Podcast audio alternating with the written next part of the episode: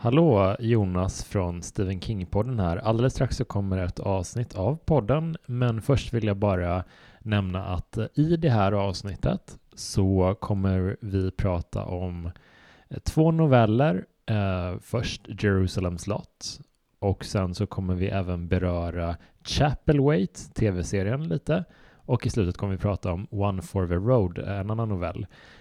Så jag skulle rekommendera att man har läst eh, novellerna One for the Road och Jerusalem slott innan den här podden. Men man behöver inte ha sett eh, Chapelwaite. Vi kommer prata lite om den, men vi kommer inte spoila Chapel Wait. Men vi kommer absolut spoila lite i Jerusalem slott och One for the Road. Nu kör vi igång veckans avsnitt av Stephen King-podden.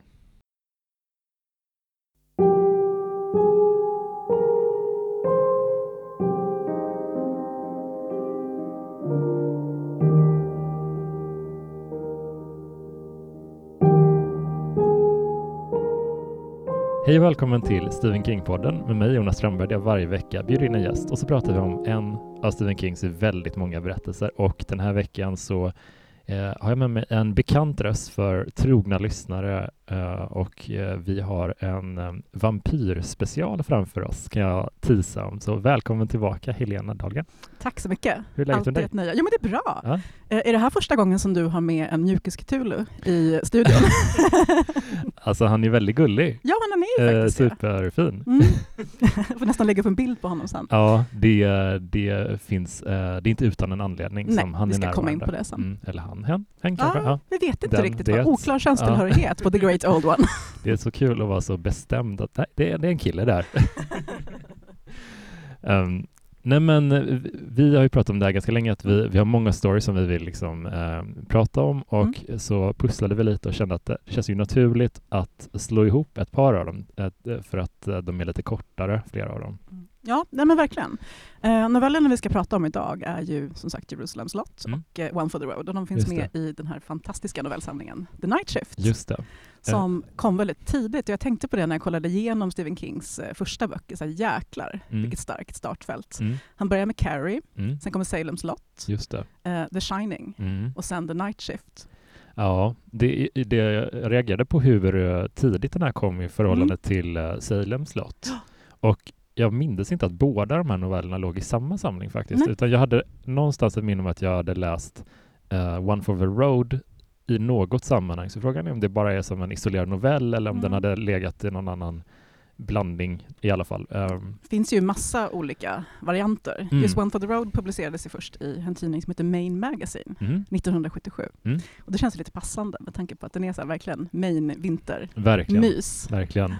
Eh, och eh, man märker hur fixerad King är vid platsen Salem Mm. slott eftersom det är så många besök på så Ja. kort tid. Ja. Han kändes, det kändes inte som att han var riktigt klar med Nej. platsen. Nej, eh, och jag fick ju faktiskt en fråga från en lyssnare Mm. eh, när han fick reda på att jag skulle komma tillbaka och prata Mm. om just Jerusalem slott. Och han sa, kan inte ni gå in lite i detalj på så här, vilken kom först, eh, hur förhåller de sig till varandra? Så Mm. det tänker jag att vi ska göra. Ja, jättebra. För det var inte jag heller helt klar på. Nej, Det, det jag visste var ju att Jerusalem slott, som sagt är med i The Night Shift som kom 78. Just det. Eh, Salem slott, eller kanske staden som försvann, är väl lämpligare Ja, att kalla den för nu, just för det. att undvika förvirring.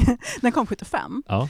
Och eh, även om Jerusalem slott är en prequel så har jag tänkt innan att han skrev den efteråt. ja. I och med att den, till skillnad från de andra novellerna i The Night Shift, inte har varit med i någon tidigare publikation. Mm. Men då visade det sig sen när jag började gräva lite att eh, han skrev den när han gick på college. Han var typ 23 år. Så den föddes Den må- kom många år in? först, ja. Wow, vad spännande. Eller hur? Det är ju en helt annan typ av berättelse strukturmässigt liksom, så att eh, det kan man ändå Mm. tänka sig att han lekte mycket Mm. med, man, man kan märka det mycket tidiga King, att han testar sig fram lite, vem Verkligen. är jag som författare och sådär. Mm. Eh, men vad kul! Mm. Jättekul. För den är ju, den är ju väldigt så här, eh, eh, jag namedroppat Dracula några gånger Mhm. i podden, men den vad påminner, den påminner mycket om Dracula i strukturen, just att den är skriven i, bara i brevform. Från, ja precis liksom, Precis. så väldigt upp, uppackade Mm. kapitel typ. Mm. Jag tror det heter epis- epistolär roman eller novell. Det finns ett ord för det. Ja. Gud vad bra, för jag har alltid Det gör skri- det. sagt att den är skriven i dagbok Ja. slash brev och det blir så stolpigt. Eh, epistolary novel heter det på Ja. engelska i alla fall. Eller Ett, noveller i eh, det här Mysigt fallet. format Ja, tycker men jag. verkligen, jag älskar det. Jag har själv laborerat lite med det och tycker Mm. att det är väldigt tacksamt. Mm. Och jag tycker även att King är väldigt bra på det, för han kan ju få kritik ibland för att han ballar ur på slutet. Ja. Här får han inte riktigt tillfälle till det. Nej, han är väldigt återhållen Mm. i den här och jag känner kanske att det, det finns lite, lite kopplingar. eh, vi, vi, vi diskuterade ju lite briefly The Gunslinger eh, Ja. förra veckan och eh, fick, fick mycket reaktioner på det. Jag kan känna lite, inga övriga jämförelser, men jag kan känna lite att det återhållna berättandet Mm. eh, känns lite besläktat Mm. på ett sätt här. Mm. Det är inte samma typ av återhållna berättande, men det finns ändå någonting i att han tar inte i lika mycket, Nej. det är inte lika mycket passion och Mm. glöd i texten som det kan vara, utan det är lite, Mm. ja. Jag tänker väldigt mycket att Jerusalem slott är en stilövning. Mm. För det är ju otroligt mycket en hommage till Kings eh, favoritskräckberättelser. Vi har Mm. nämnt Dracula redan. Eh, jag hade en period när jag var 25-26 när jag läste jättemycket H.P. Lovecraft. Mm. Eh, och en novell som verkligen hoppade ut i minnet när jag läste Jerusalem slott nu eh, för första gången på ganska länge är en som heter The Rats in the Wall Mm. Mm. som kom ut 1923. Mm. Så gud, 100 år sedan. Eh, och man kan säga väldigt mycket om Lovecraft. Um, jag tycker väl kanske att han är bättre som inspiratör Mm. än faktisk författare. Och ofta är det mer intressant att läsa till exempel Stephen Kings take på Lovecraft som Mm. här, än hans verkliga berättelser. Mm. Sen så finns det en massa rasism och tråkiga saker också. Som, ja. Ja, det, så det blir ju svårt när man läser att historiska sålla bort Ja, eh, precis, verkligen. Jag är gammalt Morrissey-fan, så tro mig, Aj. vet. Aj, ja, precis. Ja, nej, men jag förstår verkligen. Ja, nej, Men- så det tänkte jag på väldigt mycket när jag läste. Eh, Att eh, det är kanske mer en stilövning Mm. än en faktisk berättelse. Vilket jag tycker är rätt coolt. Mm. För som du nämnde innan, så, så tidiga King var inte riktigt färdig Nej. i sin stil. Han har inte det här flytet som finns nu i hans Mm. berättelser. Nu kan man plocka upp vilken bok som helst. Det kan vara fairy tale eller en Hollybok. Ja, liksom. Man Det kommer att, vara okej, mjukt Mm. och följsamt hela tiden. Precis. Och här så är det ju en så intressant blandning Mm. mellan terror och horror. Man Mm. brukar prata inom skräcken om att uppbyggnadsfasen Mm. eh, när man jobbar med skräck, oavsett om det är en skräckfilm eller en novell eller en roman, Mm. eh, han, det handlar om terror. Mm. Och terror är då till exempel, du är ensam hemma, Mm. du kanske hör steg i trappan Mm. eller utanför dörren, men du är inte säker. Mm. Det kan också vara inbildning. Eh, du känner att håret på armarna reser sig, vet inte varför. Din eh, katt börjar fräsa helt plötsligt. Varför gör han det? Mm. Eh, sen kommer monstret och då går vi in i horror. Ja. Och det här skulle jag säga är liksom 90% terror. Ja, ja, men jag håller verkligen med. Alltså jag har inte tänkt på den alltså, uppdelningen och sådär, men det är väldigt intressant. Alltså, vi kan sätta eh, den här, de här novellerna i kontext kanske bara så att eh, vi rekommenderar starkt att man har koll på Salem slott Ja. innan man lyssnar på det här Mm. avsnittet. För vi kommer Precis. ändå beröra den också Mm. av naturliga skäl. Och då kan jag tipsa om en otroligt fin utgåva som kom 2006 tror jag. Mm. Som är en svartvit illustrerad version av Salem slott på engelska. Mm. Eh, som även innehåller Jerusalem slott och One for the Road. Vilken lyxutgåva. Ja, den är helt otrolig. Men alltså för att det är, jag upplever båda de novellerna som är en väldigt grund iakttagelse på många sätt, men en, en prolog och epilog Mm. till eh, kärnromanen Ja. på många sätt. Att eh, de är bra bookends Mm. för den. Så. Just därför så retar det lite grann mitt ordningssinne att eh, One for the Road inte är sista novellen i The Mm. Night Shift. Mm. Tänkte du också på det? Ja, det är faktiskt störigt. det är det. det är en till efter det. Mm. Just det. Precis, men Jerusalem slott är inledning. Mm. Och vill du säga något om handlingen kanske innan vi fortsätter? Ja, vi följer eh, en uh, sjökapten, Boone, som eh, Charles Boone. Precis, han flyttar in i en eh, eh, stor fin villa som han har ärvt av en släkting Mm. och eh, börjar ganska kort in på flytten börjar han höra någonting som rör sig i väggarna Mm. och han vet inte vad det här kan vara för någonting.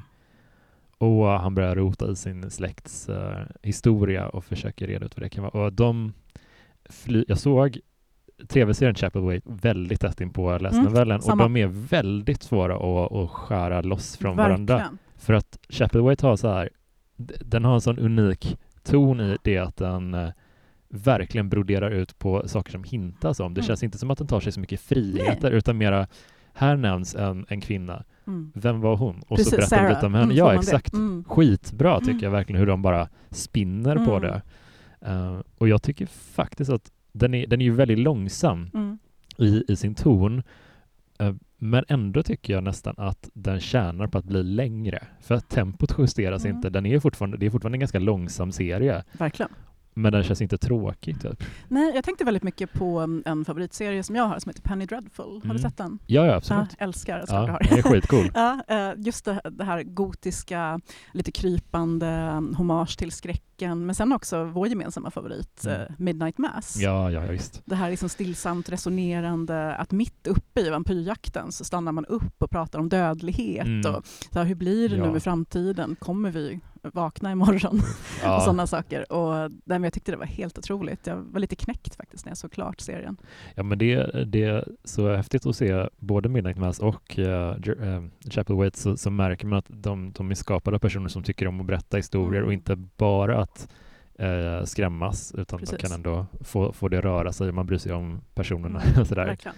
Och jag blev så glad när jag såg att det var eh, Peter Filardi som var Mm. inblandad. I, Vad har han gjort nu igen? Han har bland annat gjort en av mina absoluta favoritfilmer, Mm. den ljuvliga häx high school-filmen The Craft, eller Den onda cirkeln Jaha. med Nev Campbell och Veruza Balk Oj. från 96. Oj, en riktig klassiker. Alltså det var ju, ja, alltså om, man, om man vill ha liksom en who's who i eh, mitt tonårsliv och liksom, eh, mina stilikoner, eh, musik, allt sånt Mm. där ska man se den filmen. Mm. Eh, om man, eller också nu som kidsen tycker att 90-tal är kul igen, Mm. så ska man se den. För det är Mm. väldigt bra så här 90-tals gotmode. Fan vad kul. Ja. Eh, Den ska jag verkligen... Ja, men ehm, jag. Den har jag ju sett för länge Mm. sedan, men den är, jag älskar att återupptäcka Ja. sådana små gems. Ja, men den är värd att se om. Och sen såg jag också att eh, Peter Filardi har gjort den här ganska underskattade Flatliners med Julia Roberts och Ah. Kiefer Sutherland.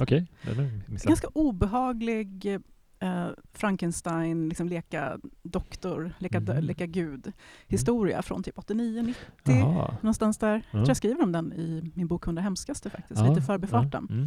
Eh, handlar om några eh, medicinstudenter som bestämmer sig för att eh, ja, leka gud helt enkelt. Mm. Och det går inte så bra. Nej, det går ju aldrig bra. Det gör ju inte det. Så här. Han bara, är det verkligen en bra idé det här? Men alltså, jag tänkte på den här, eh, just eftersom man ser, eh, både du och jag såg i serien Mm. och läste novellerna i ett ganska tätt sjok som jag förstod det, och då jämför man dem oundvikligen. Och då tänkte jag ganska mycket på att den eh, jag var inte förtjust i tempot om jag ska vara helt ärlig. Mm, jag, I novellen? Ja, exakt. Mm. Novellen uh, Jerusalem Slot. Eh, jag tyckte att den tog sig när det började närma sig slutet, Mm. men jag kände att jag den var lite chuggy, alltså Mm. så i tempot att det var, kom igen nu, nu Mm. speedar vi på ja, lite. precis. Eh, jag blev lite, och där, just därför så lite överraskad att jag tyckte så mycket om serieversionen Mm. som bara, ja, som, som nämnde, att den, Mm. den är längre Ja, fast behåller tempot. Ja, nej, men jag håller med. Eh, Jag tycker ju om långsamma berättelser. Jag var ju här och pratade om Bag of Bones tidigare, Mm. som har en väldigt lång eh, uppfartssträcka innan det börjar hända saker egentligen. Eh, Jag kan gärna läsa typ 50 sidor om någon som bara sitter och skriver brev och dricker Ja, lite ja. kaffe. Så det är mysigt. Eh, Men det är väl det att, eh, kanske formen också. Mm. Eh, Det är ju mycket brev och det tycker jag är snyggt. Jag tycker också att det är väldigt snyggt att det är så mycket som liksom anas under ytan. Vi har Mm. den här arkaiska, kontrollerade tonen.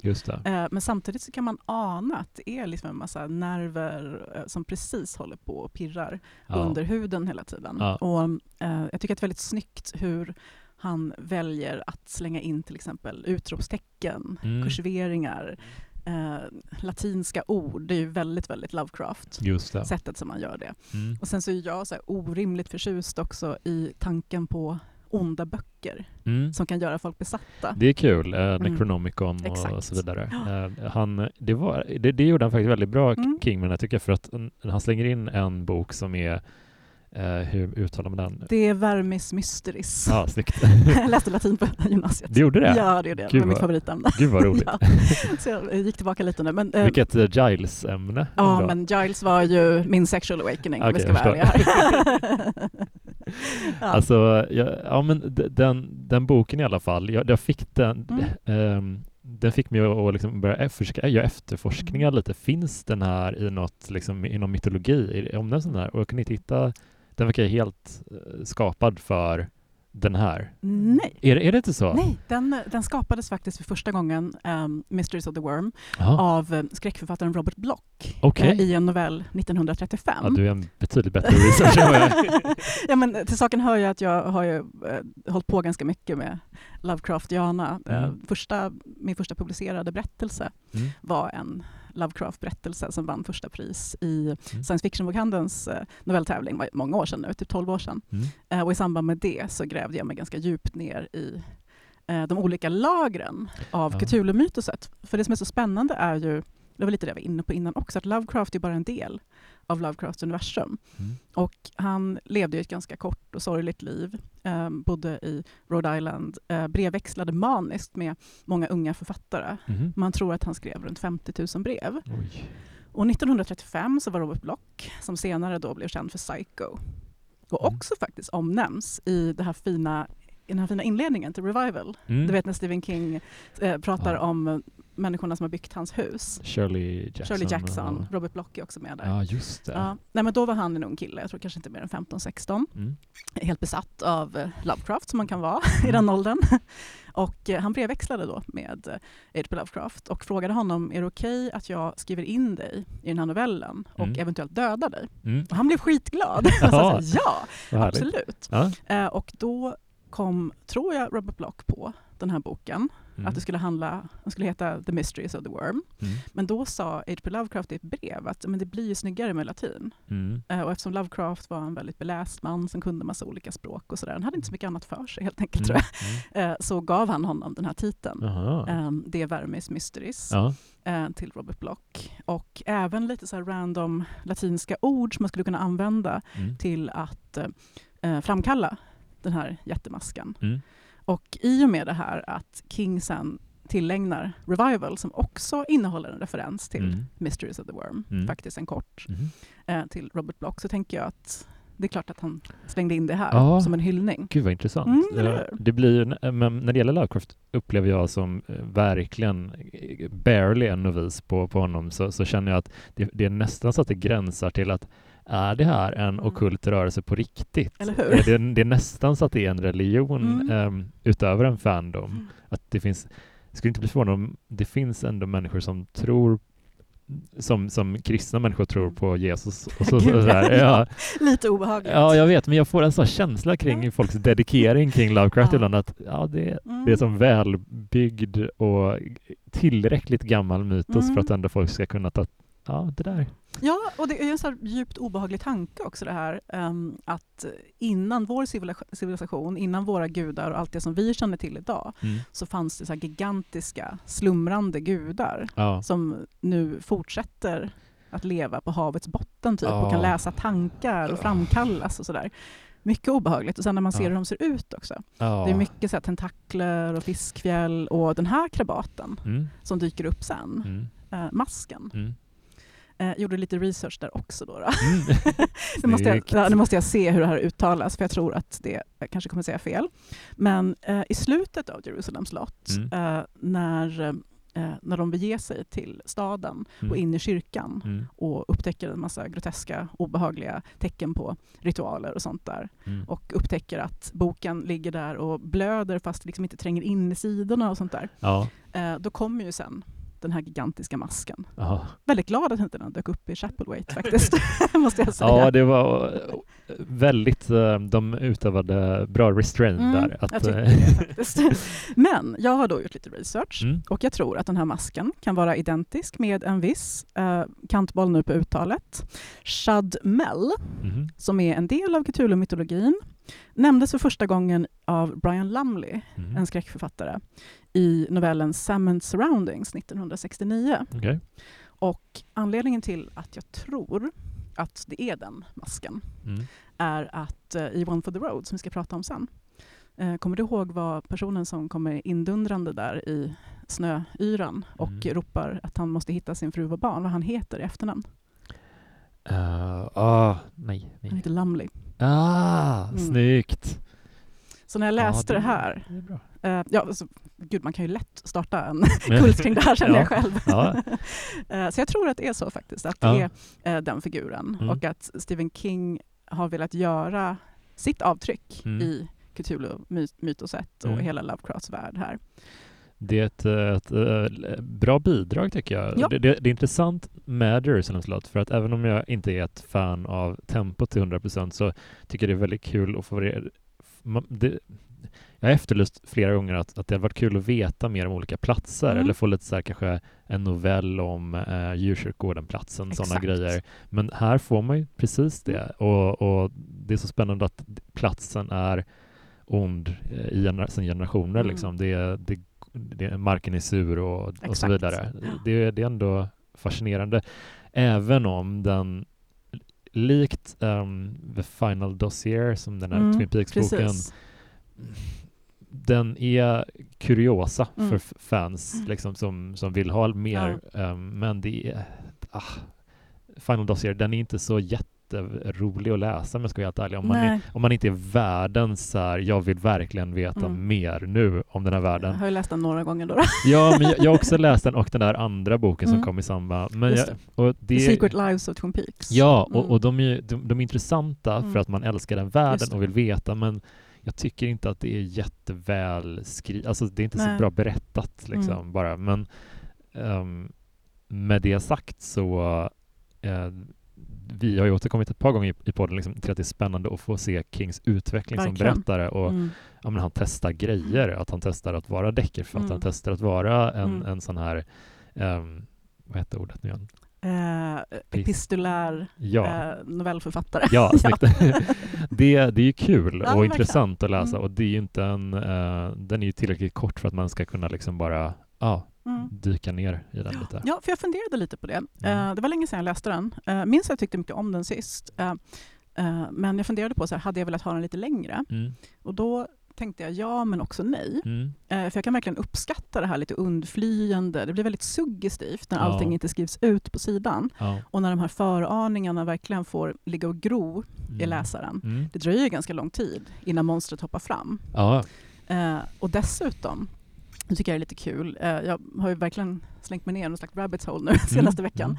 och hittade en ganska sur Reddit-tråd som jag skickade till dig ja, Eh, ja. mellan eh, de som var team Jerusalem slott och Mm. de som var team Salem slott Mm. och alla höll på och bråkade om vilken som kom först. Det verkar vara så otroligt mycket oreda kring det. ja, Men jag tror att vi har tagit det nu, att han faktiskt skrev novellen först. Mm. Men då var det någon som sa så att ah, men fatta liksom att han hade den här chansen att eh, låta Charles bo i The Marston House och sen bara bygga vidare på det. Men då har vi förklaringen att han gjorde det här innan Ja, han ens började tänka ja. på att skriva staden som försvann. ja, och jag tycker det, det är ju för enkelt liksom. Mm. Det, det, det är ju liksom ibland så kan man jag tycker så här, lite korkad fanservice kan jag bara bli Verkligen. irriterad på, liksom Mm. att eh, det blir för mycket. Det är bättre att han bor i en grannort till eh, Jerusalem slott och bara Preachers, Preachers Corner, Corners. ja, Mm. och bor i sitt, sitt hus. Det är Mm. någonting annat där. Det finns en koppling till Mm. Salem men inte exakt samma. Mm. Alltså, det är mycket mera elegant Mm. eh, berättat. Så. Ja men verkligen. Och sen är jag väldigt mycket ett fan av den här tanken på någon slags kosmisk återkommande ondska som vi också Mm. har i Derry. Vi pratade lite om det i Bag Mm. Bones-avsnittet. Just det. Att eh, om man ska placera de tre återkommande städerna på liksom mörkerskalan Mm. så blir det ändå Jerusalem slott och Derry som Mm. har liksom en mörkare energi på något sätt. Ja men verkligen. Och, och där är ju också, eh, det är ändå en beboelig plats, Mm. eh, även om det händer hemska saker där. Mm. Jag känner att Jerusalem är ju verkligen eh, mm, det, det, jag har varit mycket, haft mycket som, som eh, någon sorts t- halv återkommande intresse, så här, övergivna platser, Mm, att jag gillar mm. så här, urban exploration och sådär. Och det känns väldigt mycket perioder som att eh, Salem slott är en sån Mm. plats lite med väldigt mycket ja, men, tomma gårdar Mm. och en övergiven kyrka och sådär. Det, det, eh, vi kan återkomma till det Mm. när vi kommer till One for the Road sen, var, var platsen är Ja. nu, när vi Exakt. vet, som vi vet. Men det känns inte riktigt som att det går att bo på den platsen Nej. generellt. Nej, det är en förgiftad plats på något sätt. Ja. Och det är också liksom en plats som två gånger minst eh, Mm. sedan 1700-1800-talet har uppnått eh, epitetet spökstad. Mm. Det är ganska starkt jobbat ändå. Man bara, nej, flytta inte tillbaka. Nej. Ser ni den nedbrända kyrkan? Så nej, nej, nej, gå inte Det- dit. Men, eh, nej, men jag tycker nog generellt att det, det var intressant att läsa den Mm. för det är alltid kul och, och, och det var kul att få veta mer om, om, om platsen som, Mm. i, i sig. Eh, Men eh, inte, inte min alltså inte i toppskiktet av mina favoritnoveller av King kanske, om man ska Mm. bara vara lite så.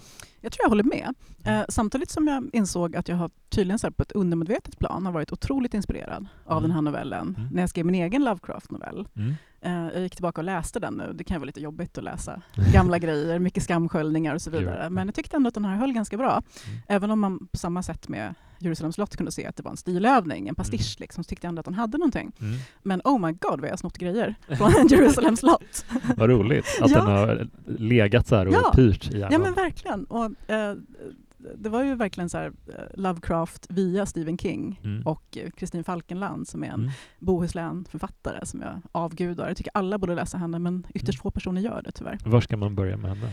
Tycker man ska börja med Fyra gånger prosa Mm. som kanske finns på Bokbörsen eller något sånt där. Hon skriver så här otroligt mörka, förtätade små berättelser. Jag skulle inte säga att det är skräck, utan det Mm. handlar mer om så att utforska de mörkaste skrymslena i själen. Det är Mm. så här, onåd. Hon kommer från, är du från Bohuslän? Eh, Väst, Västergötland. Väster, ja men Mm. precis. Så det är inte, inte, det- ja, men ändå- Nej, men hon kommer från en ö där det fanns många sådana här chattauaner förut. Mm. Så att hon är uppvuxen i väldigt sträng Mm. miljö. Så. Och sen finns ju också det här med de här klipporna. Mm. Men om man har varit i Bohuslän off season Ja, ja. så vet man att det är liksom ingen, eh, det är ingen mysig plats. så. Jag, jag hade en uh, dokumentär för ett tag sedan som jag inte har tagit tag i än. Att, eh, vi brukar vara på en semester i Bohuslän och två veckor på sommaren, liksom mycket folk och sådär. Men min, eh, min idé var att jag skulle vara där eh, och, under ett års tid liksom, och, och bara filma hur platsen förändras. Ja, men man börjar när de sista tar färjan Mm. från och så hänger man bara liksom runt. Och, Stannar. Ja, typ. Och jag vet inte hur man skulle eh, ja, få igenom det där hemma, så att säga. Nej, Men det är en... Kanske eh, inte så bra reklam. jag hade älskat det dock. Ja, ja, alltså, ja. Men eh, okej, nej, men Mm. bra rekommendation. Mm.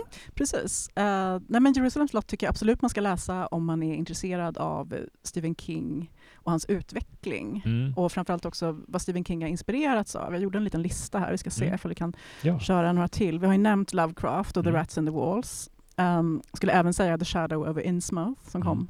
36, Mm. en av de bästa Cthulhu-berättelserna. Mm. För då har vi också det här med den lilla staden bredvid havet, um, galenskap och den här tanken på att man kan inte slå sig fri från den när Mm. den väl tar sig in Just i det. ens undermedvetna. Mm. Um, onda böcker återkommer ju hela tiden. Necronomicon som sagt, som Ja. Lovecraft var med och skapade.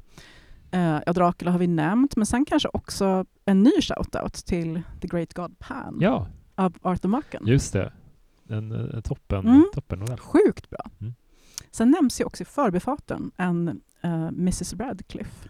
Mm. Eh, det är Anne Radcliffe som skrev gotiska Jaha. romaner mellan 1700-talet och början på 1800-talet. Ja. För Charles skriver i ett brev när han springer runt med sin tjänare Cal Ja, och letar efter de här råttorna som aldrig dyker upp. Eh, att, oh, gud, hon hade skrattat åt oss. Vi hade varit jättedåliga karaktärer i en av hennes romanser. Just det, alltså han är en sån fanboy. King. ha, alltså jag kan ju relatera, alltså jag älskar ju det. Ja. Ja. Eh, sen också Edgar Allan Poe såklart. Mm. Ehm, och det är lite av den här stilen som jag ändå tycker bryter igenom ibland. Vad heter När- den? Det skvallrande hjärtat? Ja, The. Telltale Heart. Otroligt bra. Ja. För ibland så märker jag med att Charles galenskap verkligen är på väg att brisera. Mm. Och då kan han bli så lite grann att han bara, Åh, jag har sett det värsta, det värsta, Ja. kommer aldrig någonsin kunna sova. Så. Mm. Och sen så däckar han i feber och sover i tre dagar. Mm. det känns väldigt Lovecraft.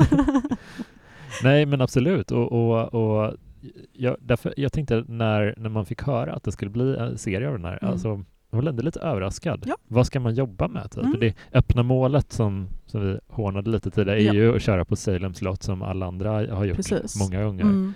Lite för många gånger Ja, det verkligen. Mm. Mm, jag tror också en grej som vi kan återkomma till det strax, men jag tror att de, de kommer missa att göra en riktigt snygg grej med en koppling till One for the Road Mm. i den nya filmatiseringen. Jag, jag, jag kan inte tänka mig att de är tillräckligt begåvade för att komma nej, på nej, nej, det. nej, det är de ju inte. Förlåt, men jag tror Nej, inte det. nej vi, vi, vi kan toucha på det sen. Men, Ja. Men det de gör då är att de ger eh, Charles Boone, sjökaptenen, de ger honom en familj. Precis. Eh, Vi börjar på uh, skeppet när Mm. de, be, de begraver hans fru till Mm. havs på sånt uh, Just det. ja, Mm. sjömanssätt. Sjömansbegravning. Och han har två döttrar och en son Mm. och de flyttar ja, kort efter in i det här uh, Chapel Waite-huset eh, som filmen är döpt efter. Och ja, där, därifrån följer det ganska bra, men, men, men man får ändå eh, lära känna ganska många karaktärer i eh, byn Preachers Ja, Corner.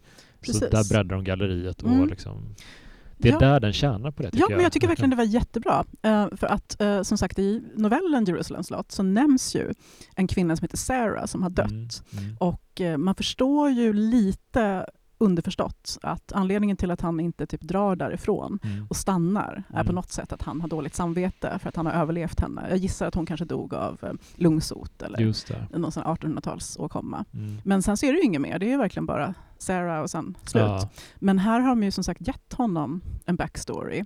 Och det här att han får barn tycker jag är otroligt bra. Ja, han är eh, en... Han blir en, en hel människa på något sätt. Ja, och han blir en så intressant faderskaraktär tycker jag. Att, att han är ändå, vid, det är speciellt mitten av 1800-talet väl.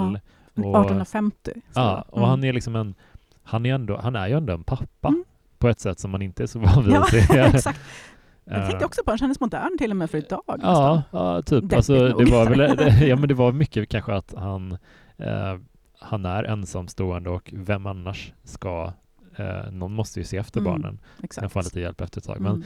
men de, de eh, håller ganska länge på att ens nämna Jerusalems slott i. Mm. Jag tror det är typ i, en bit in i andra avsnittet, Precis. någonstans Mm. där. Så det är mer än en timme innan Mm. de ens liksom tillkännager var är vi Exakt. någonstans. Jag tyckte det var väldigt snyggt och det Mm. dröjer ju också ett tag innan vampyrerna kommer. Mm. Och det var väldigt positivt också Mm, tycker jag. Det, det, det är så svårt att eskalera det Mm. därifrån när man väl har kastat in Ja. bollen. Precis, ja, men det är det här som jag pratade om tidigare med terror versus Ja. horror. Man ska ju hålla på det så länge som man bara kan. Men det känns som att vampyren som monster mår nog ganska bra nu Mm. tror jag. Alltså Ja. den, den, det är ingen boom, vampyrboom som Nej. det var för ja, men 10, 15 år sedan Mm. kanske. Men, men, ja, men så här, Buffy som följdes av typ Twilight och sen Mm. Vampire Diaries. Det blev liksom en, ett sjok av ja, lite, väldigt olika typer av, Mm. men, men ändå. Men, men eh, jag tror vamp vampyren ska inte vara en trend på det sättet. Det, det blir mer intressant om den slår ner ibland och är Mm. lite mer som ett oväntat hot. Verkligen. Typ. Och eh, jag gillar ju Stephen Kings vampyrer som Mm. är lite så smutsiga, Ja, men de är lite råttlika. Ja, precis, lite så. På tal om det förresten så eh, hittade jag en intervju med Stephen King från Mm. 1987 Mhm. eh, där eh, intervjuaren frågade honom så här, men hur kommer det sig att du skriver så mycket om råttor? Mm. Och då sa han att eh, han är livrädd för råttor. Det är det absolut värsta han vet. Okej. Det är intressant, för jag lyssnade på mm, podden som du gjorde med Sebastian Mm. om The Rat. Jättekul. Mm. Eh, och tydligen så är det så att det är hans stora Aha. fobi. Men det kanske är någonting med det för att om man ska vara en rent ytlig analys av hur Mm. vampyrerna ser ut sen när de väl gör entré. Mm. De har ju inte det här klassiska huggtänds utan de har någon sorts, eh, ja men lite som eh, de tänderna som är bredvid Exakt. mitt här. Eh, ja, jag Ja, lite hörntänder. Ja, så, exakt. liksom. Mm, de sitter lite precis. tätare Mm. och de ser mer ut som gnagare än rovdjur. Faktiskt, och de är också så här smutsiga, de har långa klor. Men jag, jag tror nog det säger någonting, även om det bara är en dum visuell äh, iakttagelse så, så tänker jag att, att om man ser vampyren som ett rovdjur Mm. då är det ju ett, ett annat typ av hot än om det är ett skadedjur, Mm. en gnagare som, Precis. som bara förpestar och sprider Mm. en sjukdom. Det är ju helt olika typer av... eh, Verkligen. Och det tycker jag ändå de, både i eh, eh, Mats och jag, vi pratade om filmatisering från 79 Mm, av. Salem slott och då, de ser ju typ likadana ut där nästan. Så att han Mm. Verkligen. har nog En haft en säg där Mm. i hur vill jag att vampyrerna ska se ut för att det ska Mm. ändå säga någonting. Ja, men det tror jag verkligen. Eh, Det finns ju en graphic novel-version av Mm. Salem slott eh, som jag köpte när den kom. Mm. Och eh, jag minns inte nu vem som gjorde den, men det är också liksom den estetiken. Och då har Stephen King skrivit ett förord Mm. där han hatar lite på Twilight-vampyrerna. Ja, menar att de är för snygga, de är för shiny, de, Mm. de är liksom inte läskiga. Han vill Nej. ha just det här fruktansvärda, lite smutsiga, äckliga. mm. Så att, absolut, han har ju en typ av Mm. vampyr. Men jag gillade också väldigt mycket, både i novellen men sen också ännu mer i Chapelwaite, Mm. eh, hur han, eller hur även Peter Flaherty och Jason Flaherty eh, balanserade mellan smittan Mm. som också tror jag fanns i Preachers Corners. För att det Mm. var ju en tid då de flesta dog av en massa olika konstiga sjukdomar. Ja, ja, och i det sen också liksom går in i vampyrismen.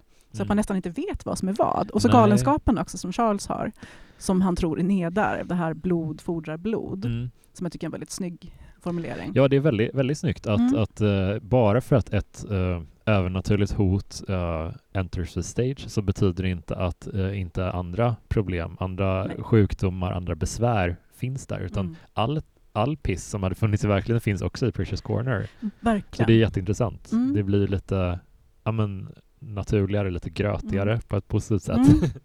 Jag tänkte också en hel del på det här med att USA vid den här tidpunkten var en väldigt ny nation. Mm. Eh, för ganska länge sedan så köpte jag en eh, antologi som heter American Tales of Gothic Mm. som Joyce Carol Oates eh, hade valt ut bidragen till Mm. och även skrivit förord. Mm. Och hon är ett stort fan av Stephen King Mm. och har till och med introducerat honom när han skulle prata på Princeton för ett antal år sedan. Och- Himla fint, lite Ja. otippat men Ja, de är faktiskt. kompisar. Ja, eh, men då minns jag att hon skriver i sitt förord ja, om att eh, vilken, vad, vad rädda de första nybyggarna som kom till USA måste ha varit Mm. inför den här nya vidsträckta platsen som Mm. rent geografiskt var så annorlunda från Europa. Och sen också tror jag det här som du pratade med Mats med djurkyrkogården, att man Mm. ändå kanske redan då hade någon slags gnagande känsla av att man hade tagit sig an eh, mark som inte var deras att få. Mm. Just det. Någonting som också finns där, Indian Burial Ja, men ett dåligt samvete. Precis. Som, Ja. mm, mm, Och sen det parat med den här religiösa hysterin mm som finns väldigt Mm, mycket i verkligen. Chapelwaite. Han är otroligt obehaglig, prästens eh, svärfar. Ja, han är ju mycket värre än, äh, än prästen själv. Mm. Alltså präst, det är ju ändå annars Honom gillar man ju. Ja, man tycker ändå han är en, han, tvi, han Mm. tvivlar i sin tro Mm. och i sitt Ja, äktenskap. alltså lite otrogen. Mm, Så, alltså, mm. han är verkligen en mänsklig präst. han, han är ju påminner om Callahan Mm. från Salem slott, men är Verkligen. inte en karbonkopia, utan det är Nej. en lite, lite annan typ av person. Mm. Nej, men honom gillar jag. Men det är intressant det här med mm, religiös eh, hysteri, för det har vi Mm. pratat om tidigare också i Carrie, Mm. och så, att det är någonting som återkommer ofta. Ja, och jag tycker det är kul att de... för en svaghet med vampyrgenren de senaste åren som jag har reagerat lite på, eller sådär, som, in, som jag tycker inte finns i Chapelwaite, är att de alltid ska tydligt introducera vad, vad är deras svagheter, vad är deras, liksom, vad kan de, eh, kan de tåla en pål genom hjärtat, kan de vara ute i Mm. Det. lite grann? Alltså det ska alltid så här tydligt etablera Mm. sådana nya regler hela tiden. Det är som att de Exakt. inte bara, men gör ett annat monster då. Eh, kör på det som Ja. alla känner till så slipper ni de här Mm. styltiga förklaringarna. Ja, men exakt. Det blir jättekonstigt om man ska hålla på och återuppfinna vampyren varenda gång man Mm. gör en ny vampyrskräckis. Men vi, vi pratade lite också i Salem slott-avsnittet om uh, huruvida, jag hade väl någon halvpretentiös eh, tolkning av liksom korset som symbol, Mm. liksom, att, att man måste tro på det för att det ska fungera som ett vapen. Måste, det. Det, är bara ett, en symbol för ens tro. Mm. Men här tar de det vidare i Chapelwaite Mm. att de Via av ska de skydda sig i sitt hus det. och målar massa kors över hela villan och då så säger någon av döttrarna tror jag det att eh, det, det, räcker att någon, det räcker att de tror på det. Mm. Typ. Och då tänker jag att Precis. någon måste tro på symbolen. Annars är det, det, det är inte bara att aha, ett, ett, en tvärslå över Mm. liksom en, en stock. Det är inte någonting i sig utan tro måste Mm. vara inblandad från något håll åtminstone. Ja, ja, men verkligen. Eh, och där är ju Charles en ganska desillusionerad figur. Mm. Han är ju fortfarande helt knäckt över sin frus död. Och sen händer det ju en sak också i är det avsnitt 6, 7 någonstans där, Ja, som blir ytterligare ett förödande slag mot honom. just. Eh, Jättebra utveckling tycker jag. Vi ska inte spoila för ni som inte har sett, Mm. men det ger ju absolut serien ännu mer ett Mm. bultande hjärta, eller ett odött hjärta kanske. Ja, och de gör så mycket med hans bakgrund också tycker jag, utan att det blir klumpigt eller sådär. Eh, Det är inte som att mm, Ibland också, en annan svaghet hos många, i många vampyrberättelser är att hjälten eller hjältinnan kan plötsligt saker för att de behöver kunna det. Exakt. Det är inte som att de har etablerat eh, att ah, men det är för att eh, hon har en bakgrund som uh, taekwondo eller något, något så här. Det, Som det, av en slump. Ja, eller någonting. Men här gör de, också utan att spoila, så har de en väldigt bra, de är väldigt skickliga på att plantera eh, Mm. detaljer som sen används Mm. eh, utan, ja. Ja, men det är otroligt snyggt. Jag tyckte också det var eh, väldigt snyggt hur eh, rasismen Mm. i Preachers Corners eh, planteras. Ja. För Charles fru var ju japanska Mm. och hans barn är då halvjapaner Mm. och kommer till den här puritanbygden Mm. eh, som byggdes upp av eh, liksom, egentligen så religiösa fanatiker. För Mm. de som kom med Mayflower och sen eh, byggde Ja. var ju de som upplevde att de inte fick eh, utöva sin tro eh, fullt ut i Mm. Europa. Så det är ju de allra mest religiösa fan. som ska liksom komma dit. Vilken vidrig plats. Ja, ja men precis. Jag tänker det. Så fan, jag hade verkligen inte trivts bra där Nej. alls. Eh, Men det är också snyggt hur det här utanförskapet presenteras på flera olika nivåer. Mm. Och sen hur en av dem så här, kanske till och med kändes lite dragen mot sina vampyrsläktingar. Mm. Just för att de eh, lovar henne att hon ska få träffa sin mamma igen. Mm. Eh, och också att hon känner kanske ett släktskap med dem som outsider. För hon blir mobbad i skolan, folk knuffar ner henne. Mm. Eh, fruktansvärt, Mm. verkligen. Mm. Eh, men där kände jag också att det var lite fint ändå Mm. att man har det här spåret. För att eh, det är ju en Lovecraft-hyllning och han hade ju väldigt mycket obehagliga eh, idéer om den vita mannens överlägsenhet som också Mm. faktiskt dyker upp lite då och då Absolut. i Cthulhu-mytoset. Så jag tyckte det var liksom på något sätt, alltså, det är inte så att vi skulle kanske gå runt och liksom bära den kollektiva, jo kanske att vi ska det faktiskt, kan jag känna. Eh, men eh, lite fint sätt att göra det på tyckte Mm. jag. Eh, att det fick bli ett, ett tema också. Så att jag hoppas ju, det kommer säkert inte bli det, men det vore ju fantastiskt med en till säsong. Mm. Där man bara skulle kunna gräva sig in ännu djupare. Ja, och det var väldigt kul att se Adrian Brody i den här huvudrollen som Charles Boone också. Jag tyckte det var, kändes så 100% självklart. Han, han var otrolig Mm. i, i den. Så bra. Eh, verkligen. Mm. Så att eh, mm, vi kan, vi borde nämna kanske i början av avsnittet sen att där vi kommer prata om Chapel men inte Mm. spoila den så att ja, Ja. jag kan göra en Ja, sån men liten gör det. sen. men uh, okej, Eh, en, en touchdown i Chapel Waste där kanske. Ehm, Absolut. Ska vi eh, runda av med One for the Road lite? Ja. Eh, får bara slänga in en Ja. shout-out till eh, karaktären Rebecca förresten. Ja, just det. Henne gillade jag, så här otippat. Eh, sk- skräckförfattare Mm. som på något sätt också försöker bidra med lite peppig stämning i mörkret. Henne relaterade jag mycket till. Ja, hon, hon är ju verkligen toppen. Ja. Hon är den enda rimliga personen Ja, också men i lite så. byn. Ja, precis. Ja, ja nej, men så det vill jag bara säga att Rebecca Mm. är toppen. Men ja, One for the Road. Ja, eh, den tyckte jag jättemycket om. Alltså verkligen eh, så mycket. Mm. Eh, jag kände igen moderna King på något sätt i, i hur han berättade. Det kändes som en klassisk spökhistoria som man berättar ja, innan man ska gå och lägga sig för sitt, sin, sitt syskon. Mm. Eh, vi följer uh, in, introscenen, det, det, det är en bar. Tookies Bar. Ja, och eh, precis i början så kommer en man in genom dörren Mm. och eh, i ur snöovädret Mm. och eh, han har, man ser på honom att han har gått långt. Mm. Han är nästan köldskadad Ja. och eh, panikslagen. Ja, alltså otroligt bra eh, skrivet där av King i början. När han kommer inrusande där så säger King att eh, han ser ut som en häst som har tuggat på brännässlor hela eftermiddagen. Ja, Ja, man fattar verkligen. precis. Ja, liksom. ja Mm. verkligen. Och eh, det här är det jag tror att de inte kommer använda i eh, den nya filmatiseringen. Det hade Mm. varit en så otrolig eh, öppningsscen att ha det här Verkligen. och sen så hoppar man tillbaka i tiden typ. Det, de, de, de kommer inte vara så. Jag, jag har aldrig skrivit en film, jag har aldrig gjort någonting som en film, men jag känner att nej, här hade man kunnat komma med Mm. input Verkligen. Jag men, jag, eh, i synnerhet inte vi kan vara så här, eh, faktiskt. lite... eh, Ja men på så här komedier då brukar de ha typ att, eh, att de har någon som står och skriker eh, punchlines eller Mm. liksom tags på skämten Mm. vid sidan av inspelningen bara för att det ska vara lite så här. Det borde vara samma med skräckdäck också. One for the road. Ja. Tookies Bar. Eller hur? Nu drar vi. ja, nej, men jag måste säga att jag älskar den här. Eh, Mm. Jag eh, lyssnade nyligen på några avsnitt av den amerikanska Stephen King-podden Mm. The Losers Club. Har du Mm. lyssnat på den? Ja, lite. Ja. Eh, den är ju lite kul för att det är väldigt ojämnt. I början så är de så otroligt många medlemmar, nästan lika många som i The Actual Losers Club. Mm. Och eh, tydligen när de spelade in eh, The Night Shift så var det någon som började gråta till sist för att de eh, tog ingen paus. De bara satt och snackade om alla noveller. Om alla noveller? alla noveller, alla filmatiseringar. Jaha. Och det här avsnittet som jag lyssnade på är typ så två timmar och 30 minuter. Ja. Men då lyssnade jag på det om Jerusalem slott Mm. och det om One for the Road. Mm.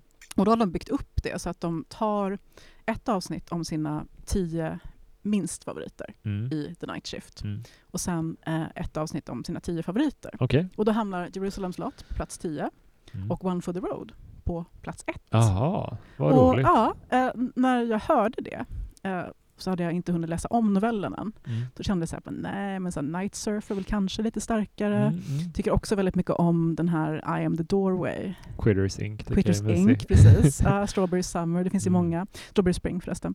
Men eh, faktum är att nu när jag läste den igen, Mm. och jag tror att det är väldigt bra att också ha Jerusalem slott och Chapelwaite liksom färskt i minnet. Mm. Så kände jag så här, men fan, den är otroligt bra. Och jag älskar ju eh, Winter King. Mm. Det finns ju så otroligt många mysiga berättelser som börjar just så här med en Northeaster, så här otroligt eh, stor snöstorm som bara vräker in Mm. över Maine och så sitter det ofta några gubbar och myser på en gammal bar. Man kanske har tänt en brasa, tar en sista öl innan man ska hem. Mm. Tänkte väldigt mycket på inledningen till eh, Vinterverk, om du minns den. Ja, Mm. Just Den börjar det. på någon slags herrklubb ja. med några som sitter framför en brasa Mm. en kall vinterkväll. väldigt stämningsfullt faktiskt. Och precis som du säger också, det här klassiska spökgreppet Mm. som också sen finns i um, Ghost Story av Peter Straub. Mm. Så Mm. det känns som att det här verkligen är någonting som King Ja, uppskattar. men det är en fin berättartradition. Mm, som, det är det. eh, Men, men ehm, det som är så intressant är att han, eh, den här mannen som kommer in från kylan, han har passerat eh, Mm. Jerusalem slott Ja. på vägen.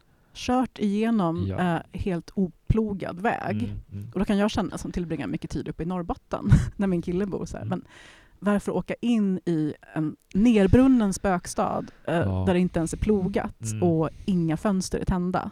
Så har du aldrig sett en skräckfilm i hela ditt liv? Mm. Gerard Lumley. Mm. Nej, det är otroligt obegåvat. Mm. Verkligen. Men eh, de märk, man märker på de andra gubbarnas reaktion han nämner orten Mm. att det är som att ja, men Voldemort-reaktionen. verkligen. Att de liksom, varför i helvete gjorde du det? Ja.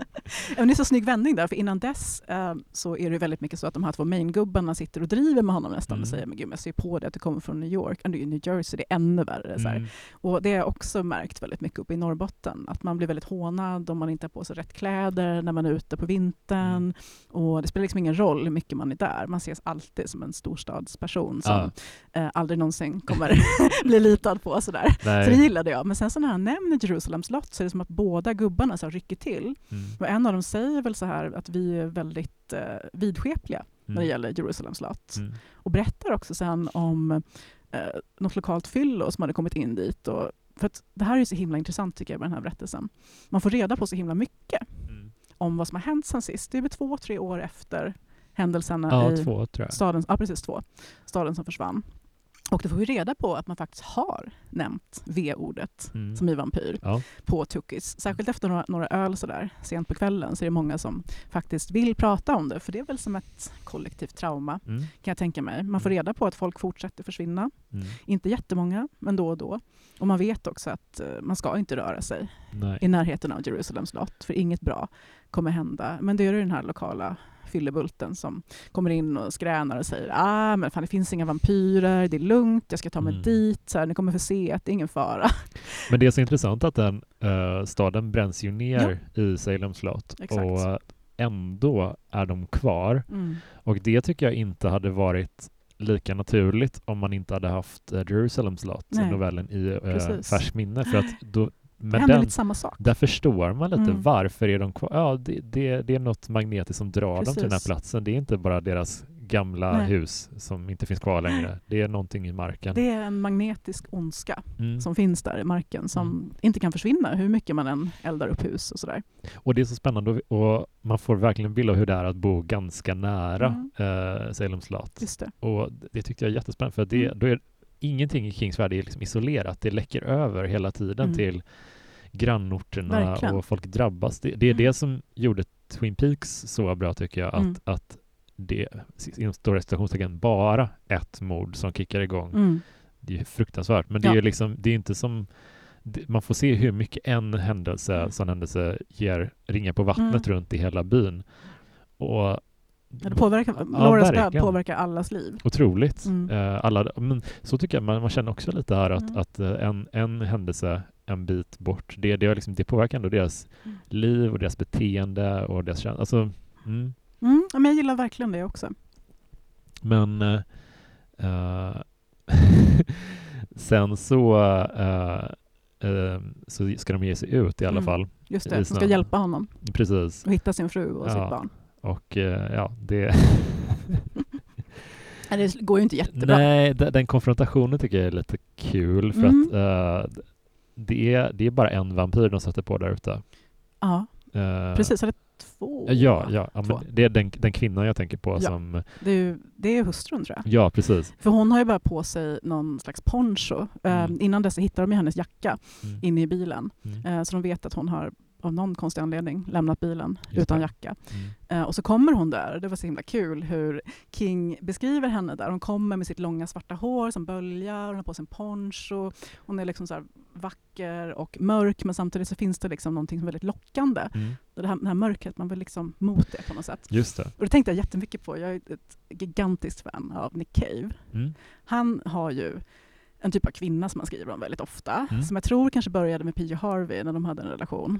Han har till och med gjort en låt som heter Black Hair. Där han liksom totalt Mm. bara fetischerar sönder hennes långa svarta hår som Mm. ligger på hans kudde och sådär. Och sen så har det fortsatt. Alla hans Mm. tjejer har sett ut ungefär så. Han har en typ, Han har helt en klart. typ. Ja, ja, absolut. Ja. Och jag har liksom själv modellerat mig lite liksom efter den typen Mm. när jag var yngre, så jag skrattade lite Mm. när jag läste, när jag läste Kings ganska poetiska beskrivning här. Det var lite så här, det skulle kunna vara en Nick Cave-text Mm. faktiskt. Men det, det är så intressant att, att det är inte i, ehm, det är inte liksom en, eh, en större grupp eh, Mm. som, som approachar dem där ute i snön, utan det är liksom att det krävs ganska lite för att de här Mm. vuxna, ganska, säkert ganska tuffa männen Mm. från liksom landsbygden, att de ska bli skitskraja. Och det tyckte jag var väldigt effektfullt. Ja men verkligen. Att de ändå så här, man fattar vilket jävla... Ja. usch, Ja, för det här är ju killar som verkligen kan skotta snö. Mm. Som man vill ha på sin sida. Ja, Eh, om, det skulle, om elen skulle gå och man är ute på Mm. Tukis bar så vet man att nej, men Tuki och Booth fixar det. Ja. Men här blir det så här, alltså, Tuki får ju nästan en hjärtattack Mm. när han ser den här kvinnan komma gående Mm. eh, mot honom. Och det tänker jag också så här, intressant om man ska psykoanalysera. Så här, Mm. Det kan ju bli väldigt mycket intressanta teorier där. Så här, det kvinnliga hotet, liksom sådana saker. Mm. Men jag tycker det Eh. är väldigt kul att det är en kvinna som är Mm. väldigt central i, Mm. i konfrontationen där och en, en normalt, i normala fall väldigt sårbar kvinna. Liksom. Alltså man har på sig för lite, man är ute i snö och väder och sådär. Det är liksom inte... eh, Det, det var ett väldigt så här, en, en snygg scen. Mm. Men tror du att eh, när vi får se det här lilla, liksom, jag ska säga, kalla det läckaget från, från Salem slott, liksom, Mm.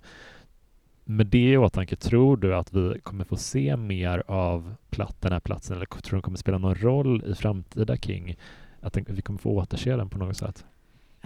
Det är skillnad på att tro och hoppas här, Mm. känner jag Mm. väldigt instinktivt. Mm. Jag skulle ju älska det, Mm. eh, för eh, Salem slott är en av mina absoluta favoritplatser Mm. eh, i Stephen King-universat. Mm. Men det känns ju som att han vill utforska andra saker lite grann nu. Ja. Han är väldigt inne på Holly och hon är ju toppen, men jag skulle gärna läsa lite annat också. Ja. Han har ju skrivit flera berättelser nu som nästan faller över mer åt krim och deckare. Både Holly-böckerna och Bill Hodges, men sen också skulle jag säga The Outsider, som även om den har skräckinslag Mm. Så är det ju mer åt deckarhållet. Men Absolut. jag skulle älska, och det är det här också nu att åren går, Mm. han är 75, Mm. man vet inte liksom hur många bra år han har kvar. Nej. Jag skulle ju fullkomligt älska om han kunde göra ett återbesök till Salem slott Mm. och ett till Derry. Mm. Och att han gärna också då skulle kunna utgå ifrån den mytologi som han har vävt nu Ja. kring Salem slott, eh, men sen också den som finns i It. Ja, han är ganska bra på att inte säga emot sig själv i sin mytologi Nej, också. Det tycker det är jag är rätt där intressant. jag. Det finns Mm. många olika typer av hot och, Mm. eh, och, och monster och sådär. Mm. Liksom som, alltså, reglerna säger inte emot varandra typ, Mm. oftast. Ja. Eh, Det tycker jag är snyggt. Nej men verkligen. Och sen tycker jag att eh, just One for the Road var så fruktansvärt välskriven. Mm, det är den. Vi har ju talat om det, att det kan vara lite varierande kvalitet på Mm. tidiga King.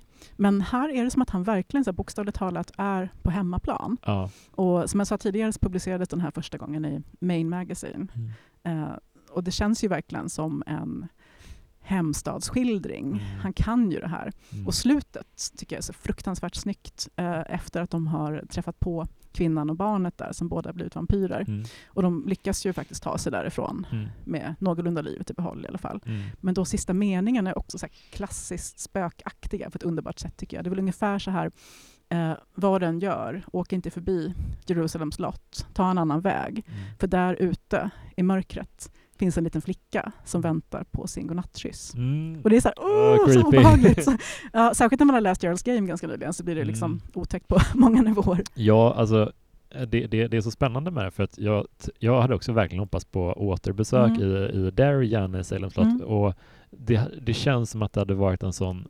brakhit Gud, om man hade gjort det. Mm. Nu säljer hans böcker väldigt bra ändå, men hade han velat ta sig tillbaka på de absoluta Mm. topplistorna, då tror jag det hade varit liksom han behöver inte Mm, den, men, nej. men jag tror att det hade gjort, eh, gett honom en sista peak i the public eye Mm. liksom, på något sätt. Ja men verkligen.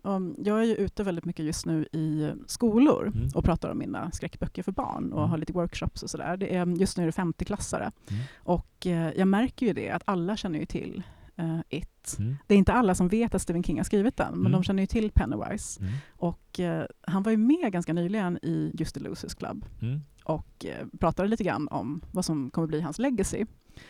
Och då sa han så att efter att jag har dött så är jag inte säker på att mina böcker kommer finnas kvar i tryck för alltid. Men that fucking clown is here to stay. Ja, så just därför vore det kul om man, om man kunde ge oss constant readers nu. Mm. Dels en, en ny bok om Derry, Mm.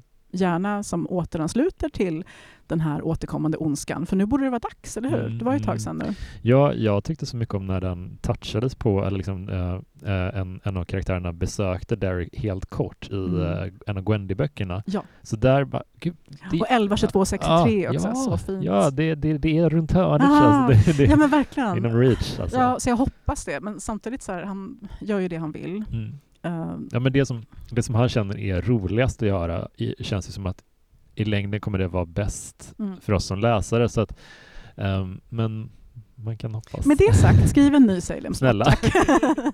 Och kalla den Salem slott 2. ja, det blir skitbra. Uh, ska vi call it a wrap Ja, där? Det tycker jag. Det Mm. blev ett eh, fullmatat avsnitt Ja, det så här. roligt. Ja, Eh, jättekul. mycket eh, mytologi, Mm. mycket vam vampyrsnack och härligt. Det tycker jag.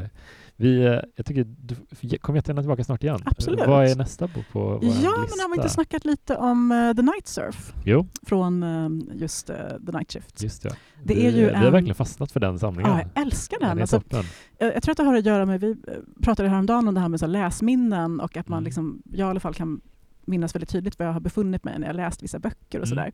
Och just The Night Shift läste jag när jag var typ 20 kanske, en väldigt varm sommar. Mm. Och eh, jag gillar verkligen att hela den samlingen känns eh, som en godispåse. Mm. Det är som när man var liten och smygkollade på Tales from the Crypt. Mm. Det finns liksom skräck i olika utformningar. Det finns någonting som passar allas humör. Mm. Så det gillar jag verkligen. Eh, och just um, Night Surf är ju en prequel Mm. Kan man väl säga, på Ja. The Stand. Ja. Eller sequel eller någonstans där mittemellan. sidequel. Sidequel, kan man säga Vad ska det? man kalla det? Ja. Mm. Men den eh, har absolut standkopplingar. Är ju, ja, Ja, så det blir nästa tror jag. Och sen Jag så har vi väl Rose Matter. ja. Mm. Det, det finns många. Det finns många. Ja. Så kul. Yes. Eh, tack så mycket för att du kom tillbaka till podden. Ja, men tack själv. Eh, och tack för att ni har lyssnat så hörs vi snart igen. Mm. Hej då! Hej då!